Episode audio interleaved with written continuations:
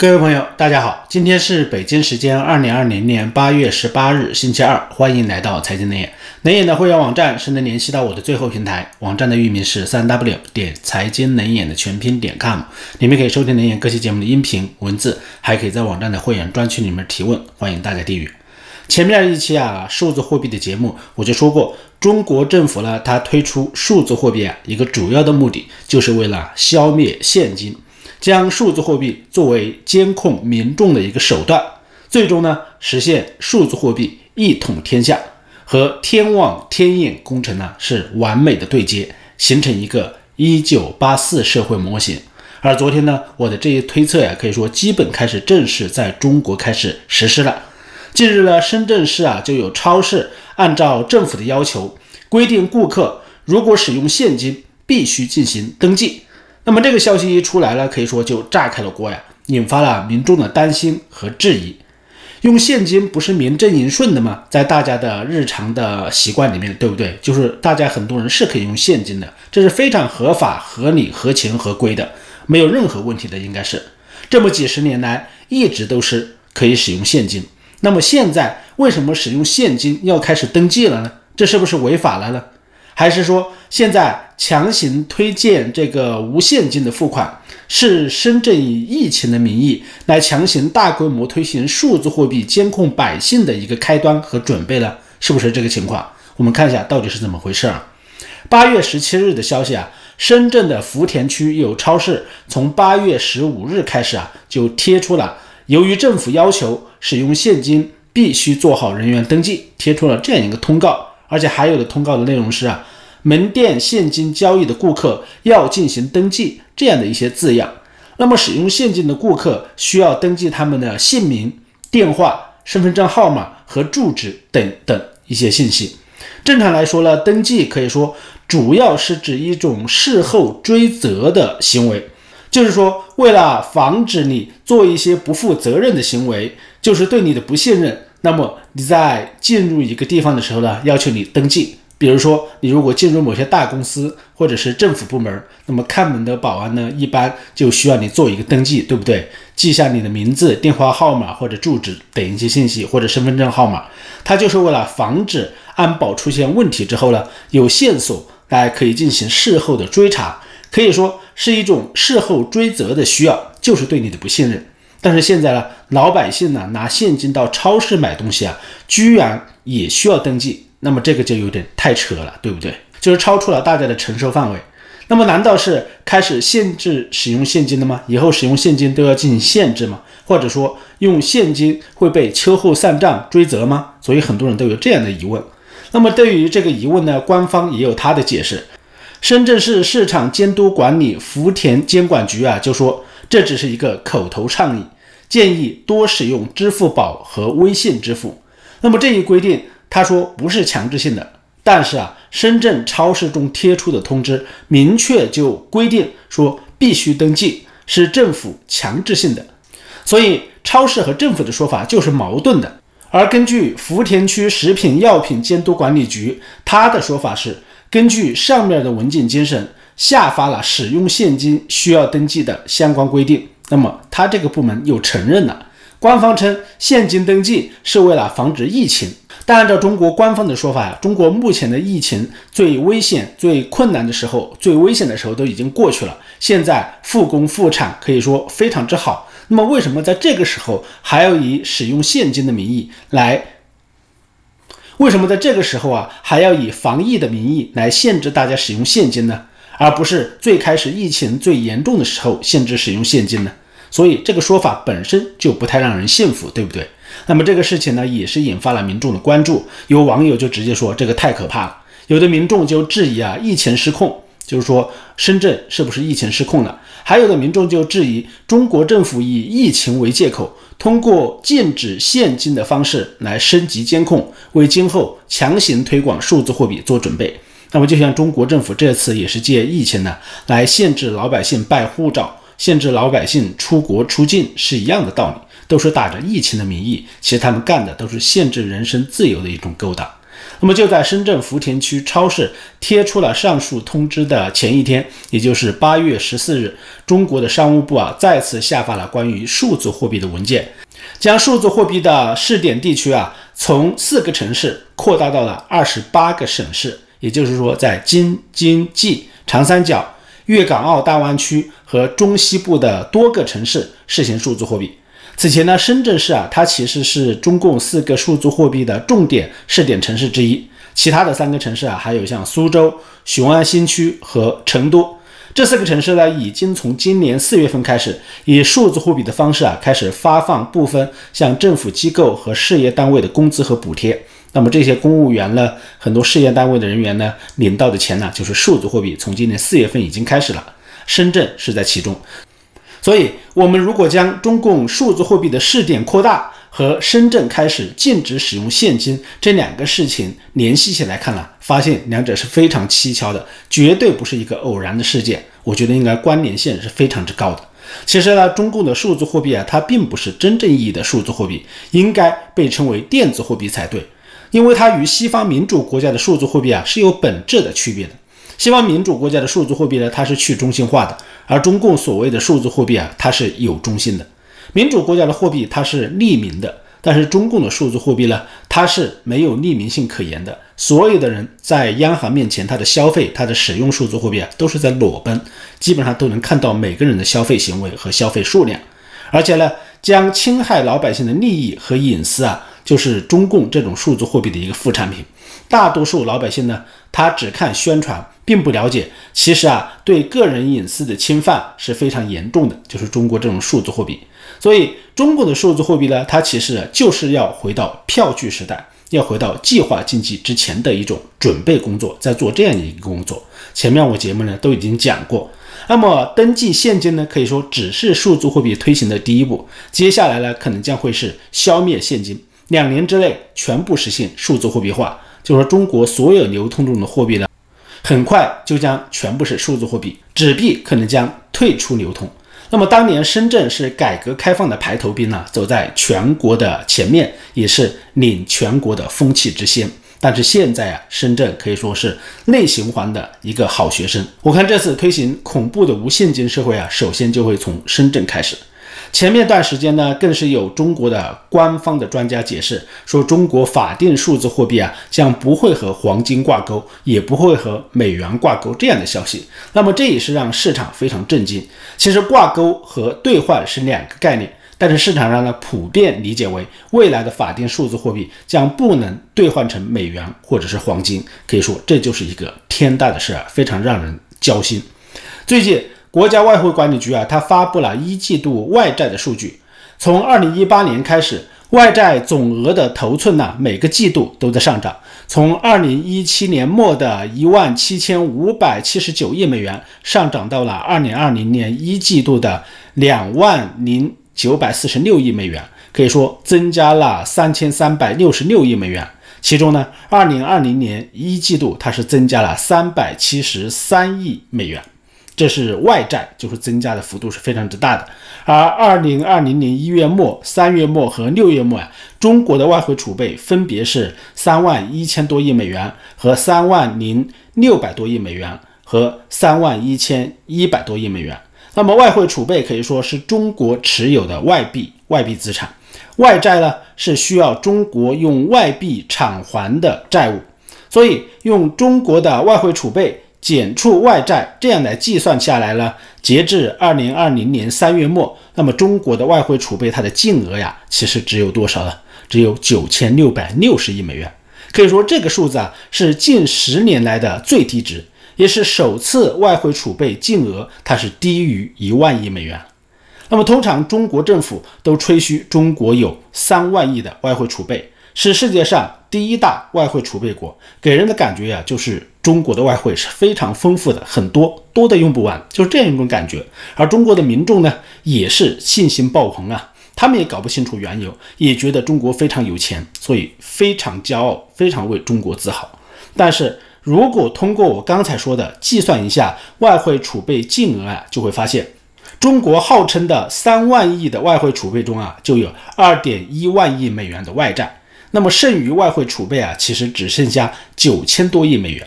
这样就能发现了，中国的外汇储备其实是并不多的，非常危险。那么就像一个人号称他有一亿的资产，但是啊，这一亿中呢，有九千九百万他是银行的贷款，他是负债，那么他的净资产其实只有一百万。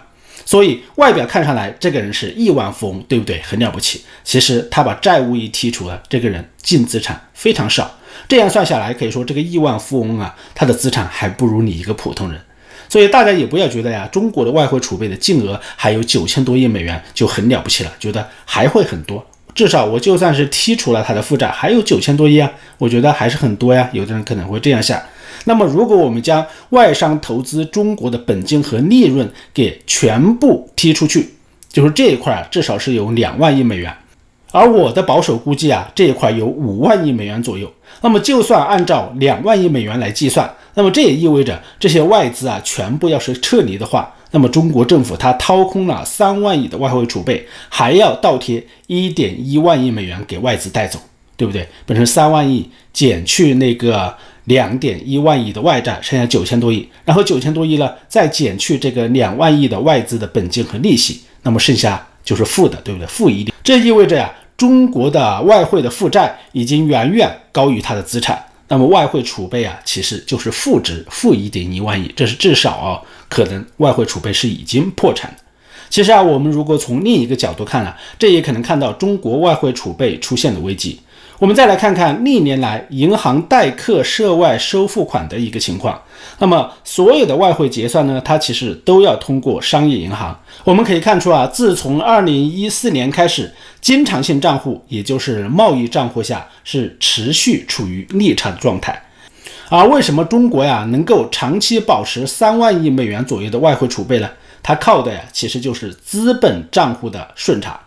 资本性账户呢，它主要就是指啊，国外对中国的投资，还有呢就是短期的热情进来来投机炒作。比如说现在股市比较好的时候啊，很多海外的资本啊就经过香港来进入中国来开始炒股票，所以这一块呢就是叫做热钱。但是自从二零二零年开始啊，资本性的账户也是流入是急剧的下滑，一方面是外资流入缓慢。另一方面呢，是中国的外债急剧的增加，那么这样导致啊外汇储备的净额就持续的下降。到底它有什么影响呢？我们看一下，二零一九年中国的货物贸易出口啊是十七点二三万亿，进口十四点三万亿，贸易顺差呢有二点九二万亿。那么这个只是货物贸易的数据，如果再加上服务贸易、技术贸易这一块，比如说华为它要支付给高通十八亿美元的技术服务费。那么把这两块算下来，就是技术和服务算下来，中国其实就出现了贸易逆差，外债增加呢，可以说更是非常明显。中国地方政府、银行和非金融类的企业啊，都是借了大量的外债，合计呢是二点一万亿。刚才已经说了，那么其中大部分呢都是向美国的商业银行和投资银行借的，借债的主体呢是中国的像国有银行、房地产企业以及地方的一些融资平台。那么，而这两年呢，正是还债的一个高峰。其实，中国的外汇储备啊，之所以这一年来它没有跌破三万亿，这些融资平台在海外大规模的借债是功不可没的。他们将大量的借来的债，然后放到央行里面去，对不对？然后形成了央行的外汇储备。这样操作呢，表面上看起来很漂亮，但是呢，其实危机四伏，纸是包不住火的。因为外债屡创新高的背后啊，是中国外汇储备金额的大幅度的减少。那么现在已经是净值跌破了一万亿美元，可以说是中国外汇储备报警的一个信号。现如今呢，外汇储备情况呢是非常不乐观。每年你像进出口的货物、服务、技术需要至少是两万多亿美元的资金，可是外汇储备金额呢已经不足一万亿美元。虽然中国现在进口还。保持着一定的规模，但是未来如果进口受挫的话，这个情况会更危险。那么国际资本投资中国的速度现在还在放缓，外汇储备的压力呢也很大，有很多的商品它不得不向外国进口，比如说像航空的发动机、芯片、专利技术、铁矿石、石油等等。前段时间看出来了，很多国内的汽车生产厂家啊，在开始回收那种报废的车的零部件，其实很可能就是为了国家省外汇，将来对不对？很多是可以再用的，不用再进口零部件了嘛。甚至呢，还有大量的粮食食品也是需要进口的，比如说像玉米、大豆、小麦。那么这些刚性的物资进口啊，一年至少都是几千亿美元。所以按照这个局面来推算。那么中国的外汇储备，它的净额呢，可以说也只能维持两三年左右的时间。如果外资这两年内加速的撤离，可以说两年都撑不到。那么一旦外汇储备它不足啊，将会面临着非常被动的局面。这也是现在提倡经济内循环和节约粮食的主要原因。发展内循环经济呢，它就是为了摆脱对进出口的依赖，特别是对出口的依赖，来开拓国内的市场。但是目前呢，国内市场上的内销产品都是竞争异常惨烈的。而最近呢，不断提出的节约粮食啊，它主要应该也就是为了减少粮食进口。说白了，就是外汇枯竭了，有限的一点钱呢，要省着花，不能大手大脚。所以能砍的项目呢，目前来看啊，就是像出境旅游、留学这些项目啊，这些是省外汇的。以后不要说出境旅游是奢侈品了，就算你出国留学，也可能受到很大的限制。特别是留学欧美，可能会被当作一张打击欧美的政治牌，所以在灾情比较严重的时候呢，很多海外的留学生呢是蜂拥的回国。我就说这可能是一张单程票，很多人以后呢再也无法出国了。其实啊，现在已经在不断的验证有这种苗头了，很多回国的留学生或者想出国的人，现在都是非常困难的。那么，控制资本外流、吸引外资流入，将会是未来一段时间的重要工作。今年以来呢，你像李克强主导的国务院，它是不断的出台招商引资的措施啊，比如说放开银行、保险、证券等金融业的从业限制，还有前几天呢，出台了数十项招商引资的新政策，其实都是为了扭转资本外流的一个态势，来哄骗外资进入中国，维持中国的外汇储备。替政权续命这样一个操作，它的目的应该是这样的。可是呢，要想做到这一点呢，就必然不能实行过于宽松的货币政策。货币政策它宽松了，人民币和美元的利率它的利差就缩小了，或者是没有了，没有了坡度，水就不会流向中国，对不对？它的外资就不会流过来。那么从疫情发生之后的货币政策也可以看到这一点。只有三月十六日和四月三日是宣布了定向的降准，央行基准利率呢并没有下调，一年期的 LPR 利率也只下降了零点三个百分点。那么这和欧美国家比起来，可以说这个货币宽松啊还算是幅度不大的。央行呢，它只能通过公开市场操作的方式，短期逆回购来频繁的调整货币政策，期限一般是七天。所以，中国央行目前放水啊，就是利用这种各种工具来花样的放水，或者说偷偷摸摸的放水。大水漫灌呢，它还是非常警惕的。但是，股市和楼市啊，对货币政策是非常敏感的。八月十一日，央行公布的七月份社会融资数据啊，不如预期，那么上证指数立马掉头向下。而在八月十二日开展的一千四百亿的放水之后啊，又开始反弹了。可以说，目前中国的央行是左右为难了。你说不大放水吧，就说不大规模的放水，那么股市、楼市等资产价格它是受不了的，资产价格可能将下跌，一副啊就是要死给你看的架势。而且呢，不管是政府的债务、企业债务，这两年都是到期的一个高峰。那么一旦停止放水，债务链条会立马的崩断。今年银行债务违约啊，企业债务违约是不断增加的。甚至连富人理财的信托都开始违约，而且前段时间呢，有一家银行倒闭，对不对？就是包商银行，可以说这都是很好的证明。其实这就是说资金紧张导致了债务链条出现了问题。但是如果大规模的放水呢，可以说这个问题会更大。央行可以短期放水啊，它是建立在欧美国家货币政策极度宽松的条件下。那么随着欧美经济慢慢的恢复，他们的宽松政策也可能会收紧。现在美国十年期国债就开始抬头了吧，国债的收益率。所以这个时候，它为了保障外汇储备啊不外流，吸引外资不外逃，只能呢收紧货币政策，至少它不敢大规模的放水。所以，从六月份开始的这波 A 股的牛市是否还能撑下去？它能撑多久啊？是非常值得怀疑的。而前几天呢，公布的居民储蓄存款大搬家呀，就是一种末路炒作的证明。中国人民银行呢，八月十一日公布的最新的数据就显示，七月新增人民币存款仅仅增加了八百零三亿元，比上月和去年同期呢，分别减少了两万八千一百九十七亿元和五千六百一十七亿元。企业存款也是减少了一万五千五百多亿元了，同比多减了一千六百多亿。而居民存款呢，减少了七千一百九十五亿元，同比多减了六千多亿。可以说，不管是企业还是居民，这些搬家的存款呢，很大部分都是进入了股市等一些投资的资产上。所以说，这次 A 股启动的牛市呢，会不会成为未来的屠宰场？可以说真的是很难说。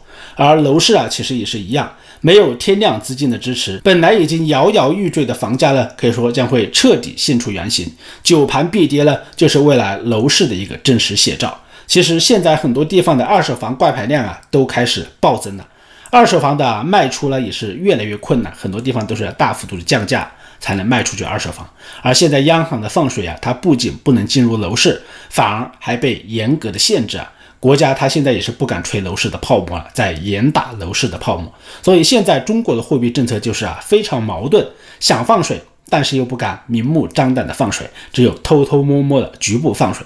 那么水可以说是坚决不让进入楼市，只能呢。最终进入一些农产品、粮食等领域，对不对？你资产这一块不让放水，不让放水漫灌，那么这样的放出来的水会进入哪里呢？当然，它会找低的地方流啊。现在粮食、农产品还算是比较低的，所以现在开始涨价了。而今年资金呢大量进入农产品的市场，可以说其实已经开始了。结合今年中国粮食大约百分之二十左右减产的幅度，再想想今年节约粮食的。各级的政策，从习近平到下面的政府，节约粮食这一块可以说是刷屏了全国的媒体，所以这也预示着一轮史诗级的大通胀其实已经呼之欲出了。而这一轮的通胀当然是粮价和食品挑大梁，所以这一轮呢做下来，楼市、股市的泡沫呀，可以说将会破掉，但是通胀和外汇控制这一块将会突飞猛进，冰火两重天的经济现象啊，即将呈现在我们眼前。好，今天的节目就到这里，请大家随手关注我的频道，谢谢大家收听，再见。